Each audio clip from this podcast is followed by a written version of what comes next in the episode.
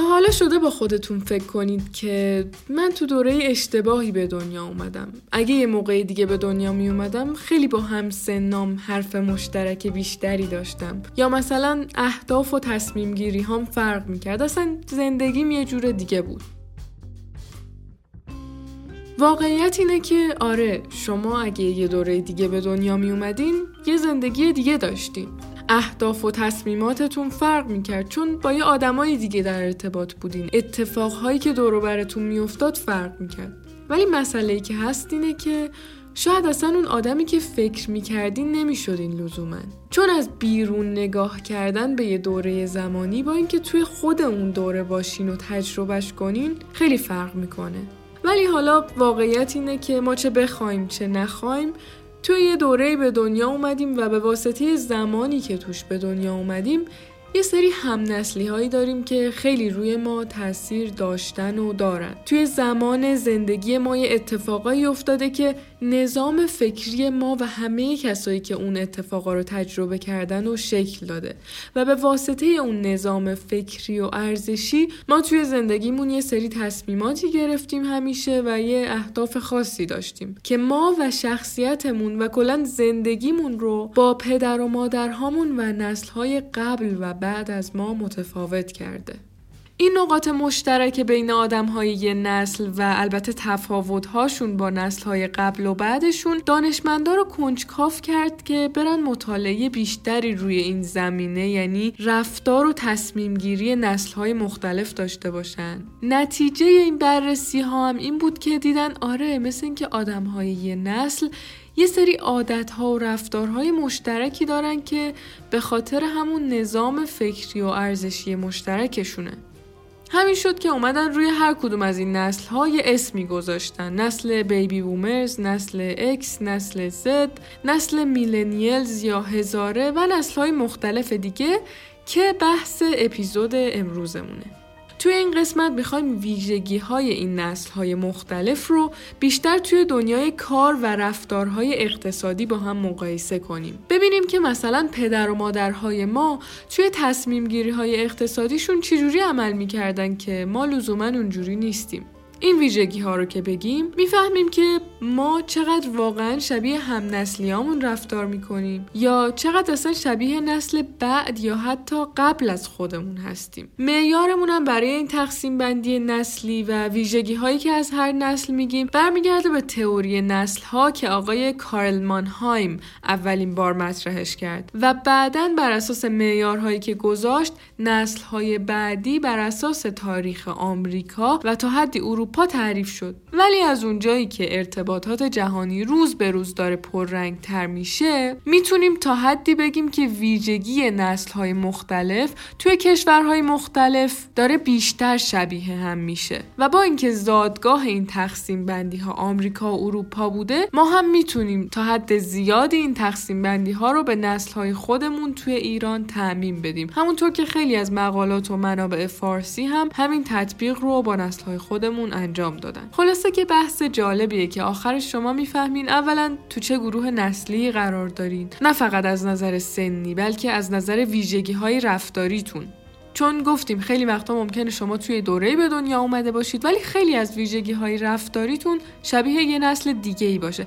برای همینم توی خیلی از این تستای روانشناسی میگن بیاین این تست رو بدین تا بفهمین شما واقعا از نظر فکری و رفتاری چه نسلی هستین. یعنی دیگه الان از این اسم هایی که برای این نسل ها گذاشتن میشه به عنوان یه تایپ شخصیتی هم استفاده کرد. یعنی مثلا شما میگین من توی نسل Y به دنیا اومدم ولی آدم baby boomer یم در نهایت هدف اینه که شما با شناخت رفتارهای مشترک خودتون و هم نسلی هاتون بتونین تعاملتون رو با آدمهای دیگه هوشمندتر کنید. حالا این تعامل می‌تونه توی زمینه marketing باشه یعنی وقتی شما می‌خواین به یه نسل خاصی محصولتون رو بفروشین. می‌تونه توی دنیای کار باشه یعنی رابطه بین کارفرما و کارمندش یا برعکس یا اصلا کلا می‌تونه شناخت بهتری از خودتون و رفتارتون توی محیط کار یا سرمایه گذاری بهتون بده.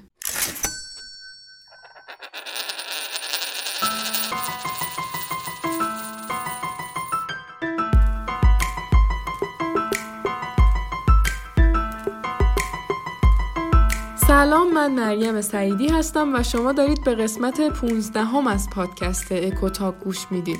اکوتاک کاری از تیم آموزین مرکز آموزش کارگزاری فارابیه و هر هفته از طریق پلتفرم های پادکست منتشر میشه. ما تو این سری از پادکست ها می‌خوایم یه سری اطلاعات مالی بهتون بدیم که کمک می‌کنه تصمیمات اقتصادی بهتری بگیریم. توی دنیا این بحث نسل ها به این شکل یعنی خیلی سازمان یافته و علمی بحث شناخته شده ایه و تحقیقات زیادی از ابعاد مختلف روش انجام شده. یعنی مثلا درباره عادات مصرفی نسل های مختلف شغل هایی که انتخاب می‌کنن رفتارشون توی محیط کار نحوه مدیریت منابع مالیشون و همه اینها تحقیق شده. ولی خب توی ایران درسته که ما یه دستبندی بین خودمون داریم میگیم ده شستی یا ده هفتادی ها و اینجور دستبندی ها. ولی خب بیشتر اینا رو برای وقتی که می‌خوایم یه خاطره بگیم حالا یا یه شوخی بکنیم به کار می‌بریم. و لزوما تحقیق علمی روی رفتارهای این نسل و علت بعضی از تصمیم گیری هاشون نشده. ولی خوشبختانه با همین دستبندی که می‌خوایم امروز بگیم خیلی چیزها رو می‌فهمیم که می‌تونیم باهاش ارتباط برقرار کنیم و خودمون رو بین این نسل ها پیدا کنیم.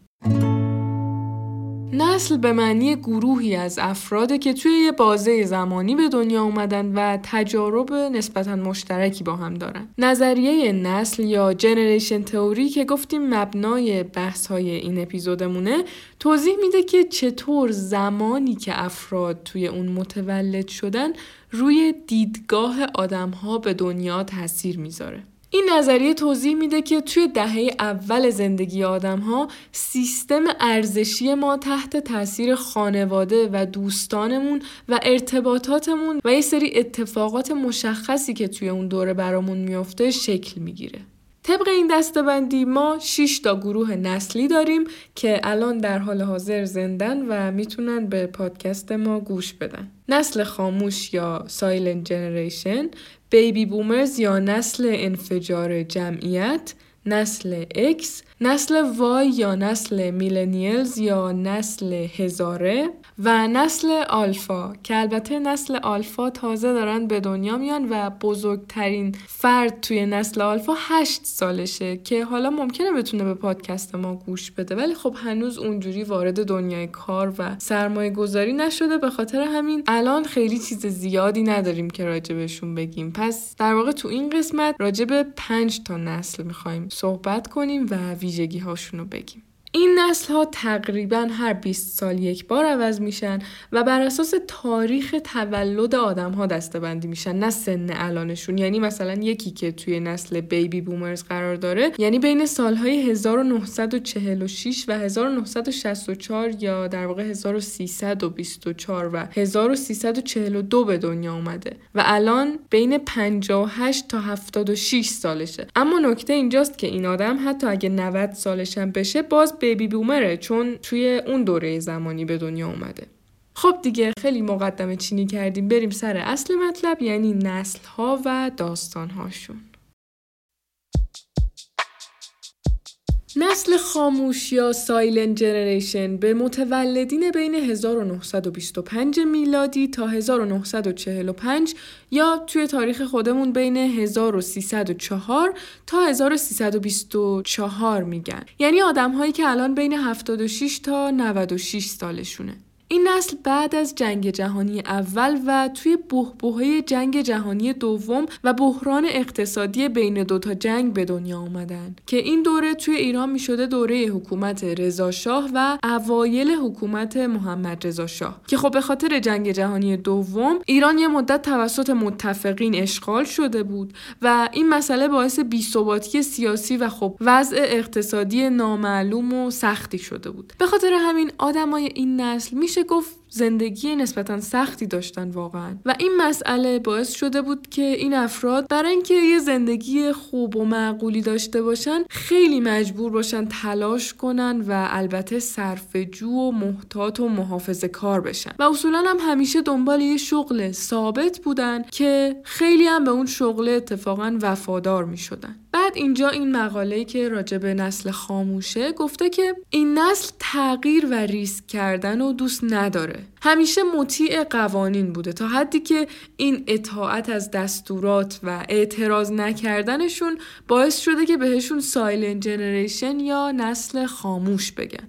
خب شما الان خودتون رو فرض کنید. مثلا جنگ جهانی دومه. بعد نمی‌دونین الان فردا قراره به کشورتون حمله کنن حمله نکنن. بعد اگه تو ایران باشین از یه طرف کشور افتاده دست متفقین. خب طبیعیه که تو اون موقعیت شما حالا خیلی نخواین ریسک جدیدی وارد زندگیتون کنین و به اندازه کافی شرایطی که توش هستین ریسکی هست. اینه که همین که یه شغلی داشته باشین و یه درآمد ثابتی داشته باشین براتون کافیه و راضین با این وضعیت.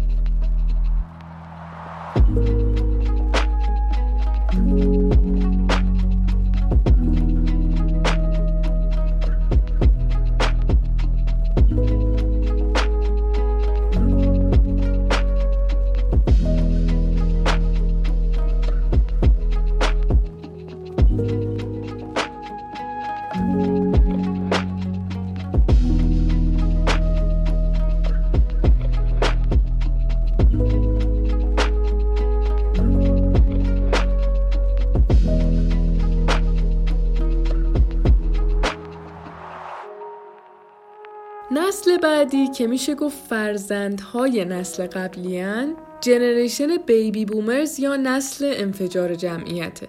اینا متولدین بین 1946 تا 1963 یا در واقع 1324 تا 1342 هن به تاریخ شمسی. این نسل بعد از جنگ جهانی دوم به دنیا اومده و به خاطر اینکه اون زمان نرخ تولد نوزاد خیلی زیاد شده بود نسلشون به نسل انفجار جمعیت معروف شد یا بیبی بومرز خب جنگ که تازه تموم میشه درسته که دیگه جنگ نیست ولی کشورها همچنان اوضاع خوبی ندارن و خیلی زیانهای اقتصادی زیادی به خاطر جنگ دیدن.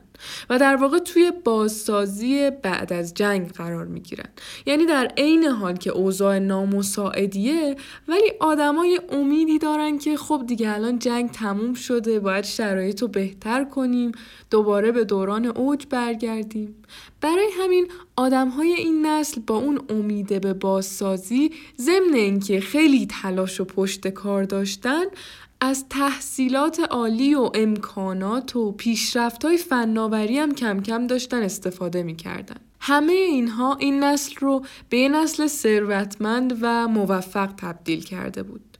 یه خصوصیت این نسل این بود که برعکس نسل قبل که گفتیم خیلی به شغلشون وفادار بودن و ممکن بود سالها توی یه position شغلی بمونن نسل baby boomers که الان بعضیاشون کم کم دارن بازنشسته میشن خیلی به ارتقای شغلی اهمیت میدن و دوست دارن که اون روند پیشرفتشون رو حس کنن.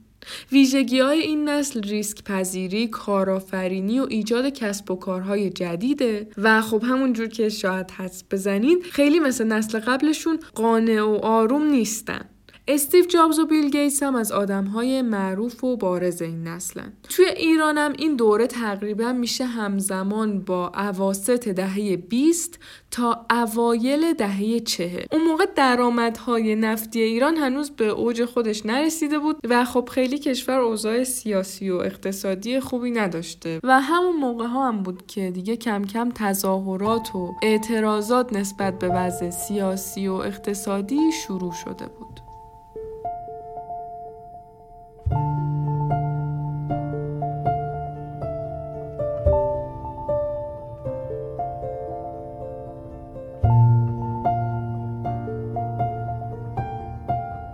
نسل X نسل بعدیه که افراد این نسل الان بین 42 تا 58 سالشونه یعنی بین سالای 1965 تا 1980 یا به تاریخ خودمون بین سالهای 1343 تا 1358 به دنیا اومدن.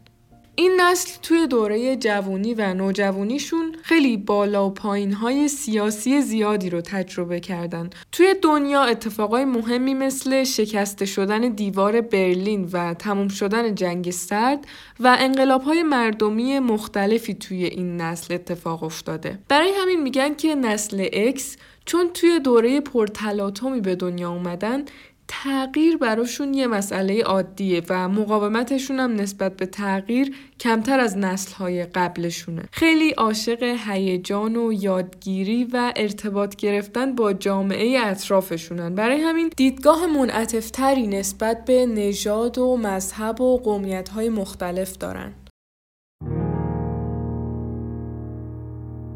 توی کار این نسل چه شکلی هن؟ میگن با اینکه این نسل هم خیلی سخت کار می‌کردن ولی اون تعادل بین زندگی و کار براشون مهمتر از نسل قبلیشون یعنی بیبی بومرهاه بعد میگه که این نسل اکس برخلاف نسل قبلیشون که کسب و کار جدید ایجاد می‌کردن و دیگه می‌خواستن دنیا رو خیلی تغییر بدن و روحیه خیلی متحول کننده ای داشتن اینا توی محیط کار بیشتر از اعتبار و حالا اون چیز مادی که به دست میارن اون تایید شدن از طرف مدیرشون یا حالا کلا فیدبکی که از بقیه می‌گیرن مهمتره براشون توی بحث سرمایه گذاری هم باز این نسل که گفتیم الان بین 42 تا 58 سالشونه از نسل قبلیشون خیلی محتاطتر و متعادلتر عمل می‌کنن و در واقع به اندازه اونا ریسک پذیر نیستن.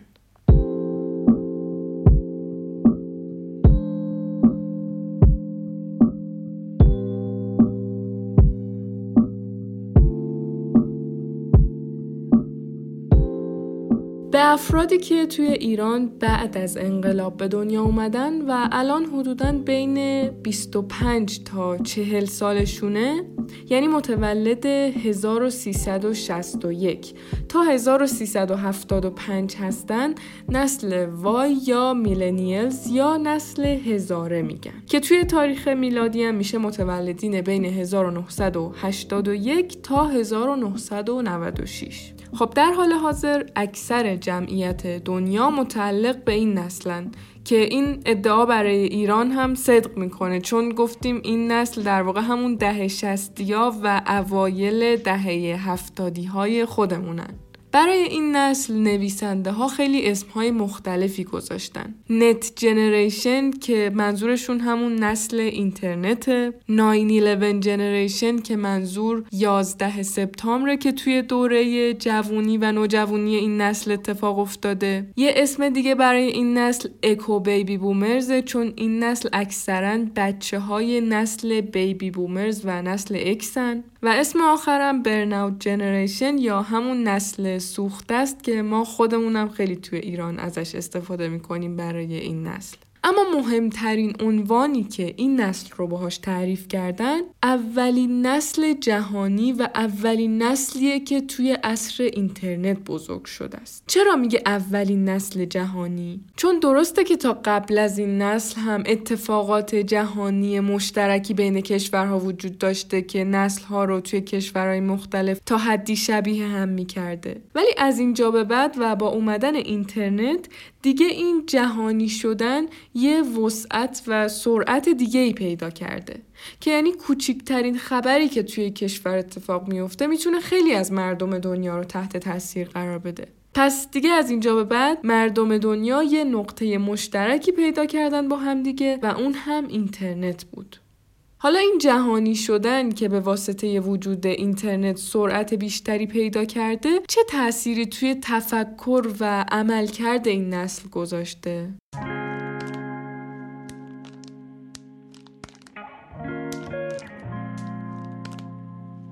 اولین تاثیرش اینه که آدم های این نسل دیگه حوصله کارهای خیلی طولانی و زمانبر رو ندارن و سعی می‌کنن که کارها رو از راحت ترین راه ممکن پیش ببرن که بعضی موقع ها خوبه بعضی موقع ها هم می‌تونه زیاد خوب نباشه. نتیجه این رفتار توی کار اینه که این نسل خیلی براشون اون تعادل بین کار و زندگی مهمتره حتی از نسل X یعنی نسل قبلشون هم بیشتر. و با اینکه درآمد و تسهیلات هم توی انتخاب شغل براشون خیلی مهمه ولی حتی ممکنه یه شغلی که درآمدش کمتره ولی به اونا آزادی بیشتری میده از نظر ساعت کاری و انعطاف پذیرتره رو به یه شغلی با درآمد بیشتر ترجیح بدن. از اونور این نسل خیلی براشون مهمه که توی محیط کار چطور باهاشون برخورد میشه و خیلی دوست دارن که توی یه سازمان زود ارتقا پیدا کنن.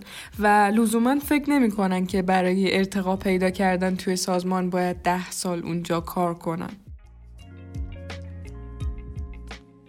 توی سرمایه گذاری دیدن که این نسل وای برای اینکه ببینه چطوری و کجا سرمایه گذاری کنه یا به حس درونی خودش اعتماد می‌کنه یا اینکه از گروه همسناش پیروی می‌کنه. خیلی لزوما به راهی که پدر مادرهاشون رفتن و پیشنهادهایی که اونها و البته مشاورهای مالی برای سرمایه گذاری بهشون میدن اعتماد ندارن و عمل نمی‌کنن. بعد این مقاله اینوستوپیدیا که درباره عادتهای مالی نسل وای هست میگه که با اینکه همه فکر می‌کنن که این نسل نسل مادیگرایه و پول و این چیزا براش خیلی مهمه ولی واقعیت اینه که خیلی از افراد این نسل حس می‌کنن که نمی‌تونن به اهداف مالیشون برسن یا شغل ایدئالشون رو پیدا کنن یا خونه بخرن و حتی مجبورن تو سن بالاتری نسبت به پدر و مادرهاشون بازنشست بشن. ولی کلا جالبه که نه فقط برای این نسل میلنیلز یا نسل وای بلکه واقعیتی که وجود داره اینه که تو کل دنیا هرچی جلوتر میریم ارزش خالص میانگین آدم ها داره کمتر میشه. ارزش خالص یعنی همون دارایی منهای بدهیشون. ساده بخوام بگم یعنی که هرچی که جلوتر میریم آدم ها بیشتر بدهی دارن تا دارایی که خودش موضوع جالب و بحث برنگی انگیزیه. ولی فعلا باید بریم سراغ نسل Z یا زومرز جنریشن.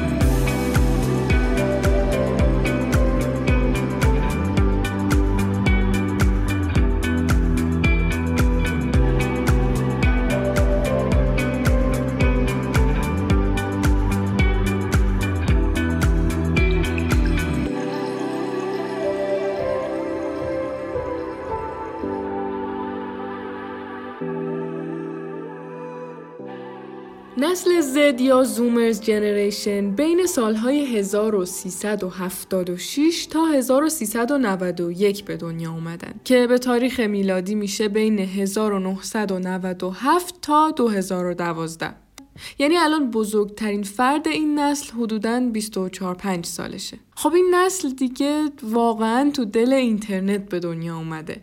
یعنی مثل نسل قبلی خیلی یادش نیست که حالا قبل از اینکه اینترنت اصلا بیاد دنیا چه شکلی بوده و کلا شاهد این روند تحول نبوده. و بعد از اینکه دیگه تکنولوژی ها تا حد خوبی پیشرفت کرده بودن تازه به سنی رسیده که میفهمیده چی به چیه.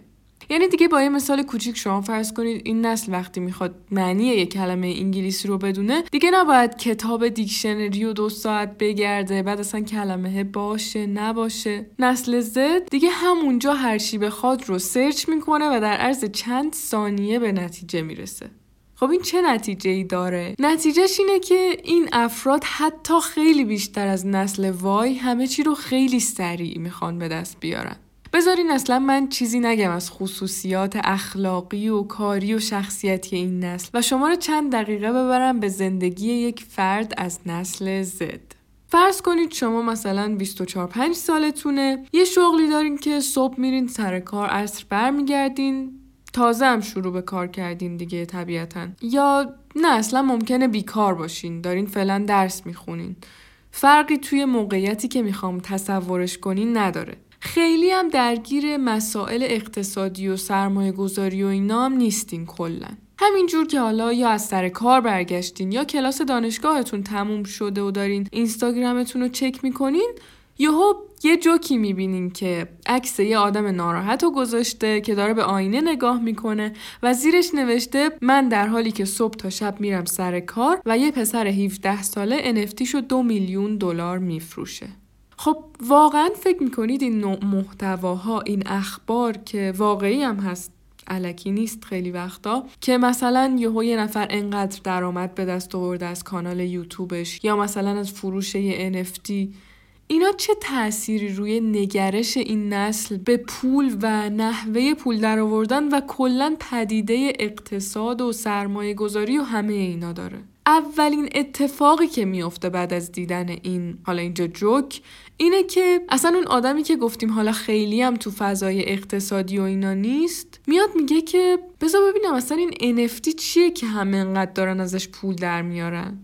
بعد اگه خیلی کنجکافتر شد میگه خب من خودم چجوری می‌تونم روی NFT سرمایه گذاری کنم؟ و بعد توی مسیری که داره اینها رو راجبش سرچ می‌کنه با یه مفاهیم اقتصادی دیگه ای آشنا میشه و همینجور به این مسیر ادامه میده. که نتیجهش این میشه که الان طبق مشاهدات اولا نسل زد خیلی تفکر اقتصادی تری نسبت به نسل های دیگه داره و جالبه که طبق آمار 34 درصد از افراد این نسل اصول مدیریت مالی رو از برنامه های تیک تاک و یوتیوب به دست میارن. خب این پدیده هایی که این نسل رو محاصره کرده یعنی همین شبکه های اجتماعی و اینترنت و البته دیدن نتیجه رفتارهای نسل قبلشون باعث شده که اینا یه دید کاملا متفاوتی نسبت به تحصیل، نوع پول درآوردن و مدیریت مالی شخصیشون داشته باشن. که الان چند نمونه از این تفاوت‌های نگرشی این نسل رو میگیم.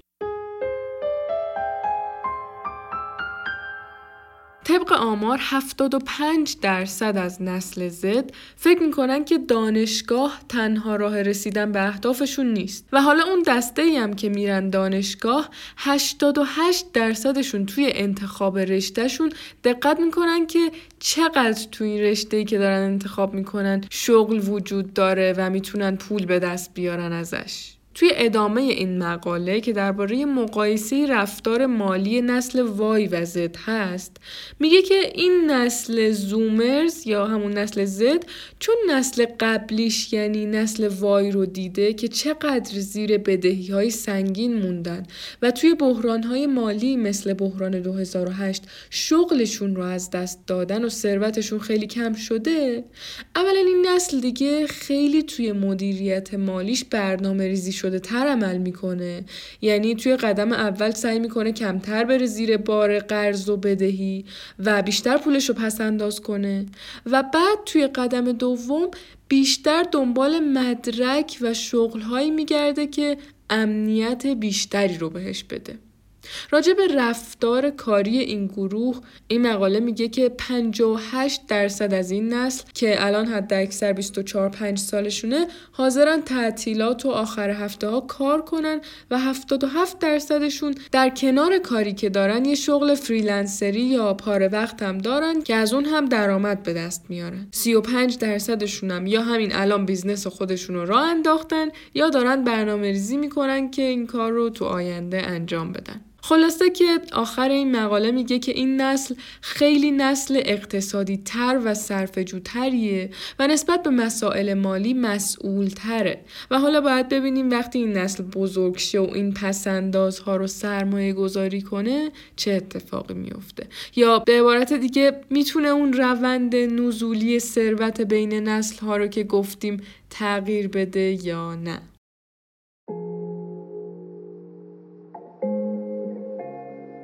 خب تا الان نسل های مختلف رو توضیح دادیم. تموم شد. الان می‌خوام یه چیزی بگم که بیشتر می‌تونه جمعبندی این بحث باشه.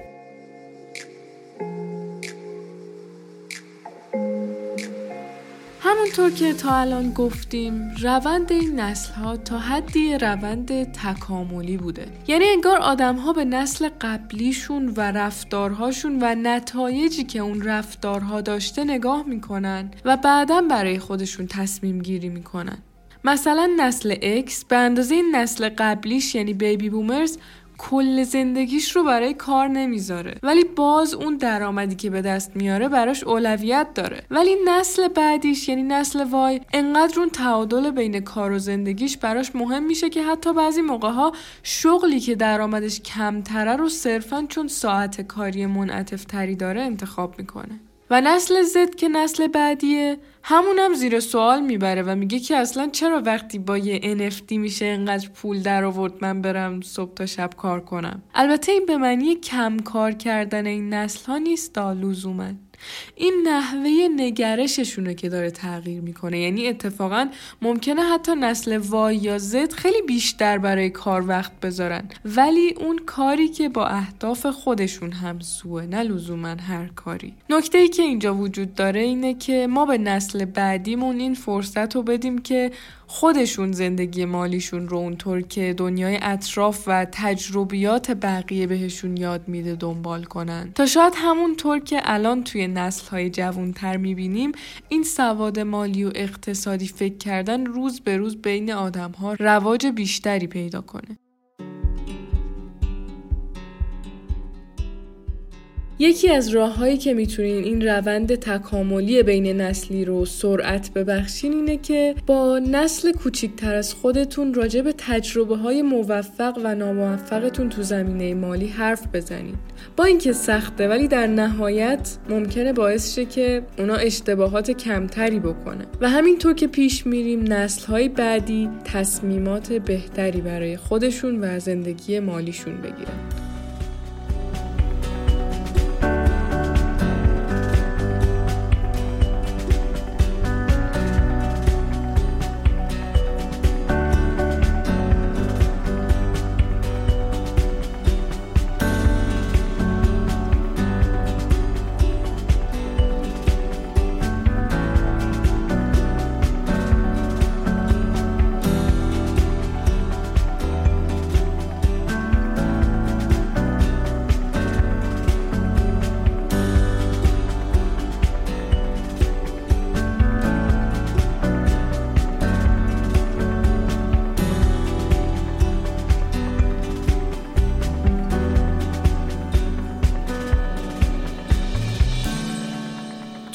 قسمت اومدیم از نسل های مختلف و رفتار و عادت هاشون مخصوصا توی دنیای کار و سرمایه گذاری گفتیم. به طور کلی راجع به پنج تا گروه نسلی صحبت کردیم. نسل خاموش یا نسل مطیع قوانین، نسل بیبی بومرز یا نسل کارآفرین و ریسک پذیر، نسل X یا نسل پرتلاش ولی محتاط و متعادل نسل Y یا نسل اینترنت و در نهایت نسل Z یا نسل اقتصادی. گفتیم که هر نفر به واسطه سال تولدش توی یکی از این گروه های نسلی قرار می‌گیره ولی ممکنه لزوما خصوصیاتش مثل هم نسلیاش نباشه و مثل نسل قبل یا بعد از خودش باشه. بعد از اینکه خصوصیات این نسل ها رو گفتیم اشاره کردیم که با بررسی رفتار اقتصادی و به طور کل خصوصیات هر کدوم از این نسل ها می‌تونیم روند تکاملی رو توی این نسل ها مشاهده کنیم که نشون می‌داد رفتارهای افراد یک نسل چقدر می‌تونه توی شکلگیری شخصیت و شرایط زندگی نسل بعد از خودش تأثیر گذار باشه.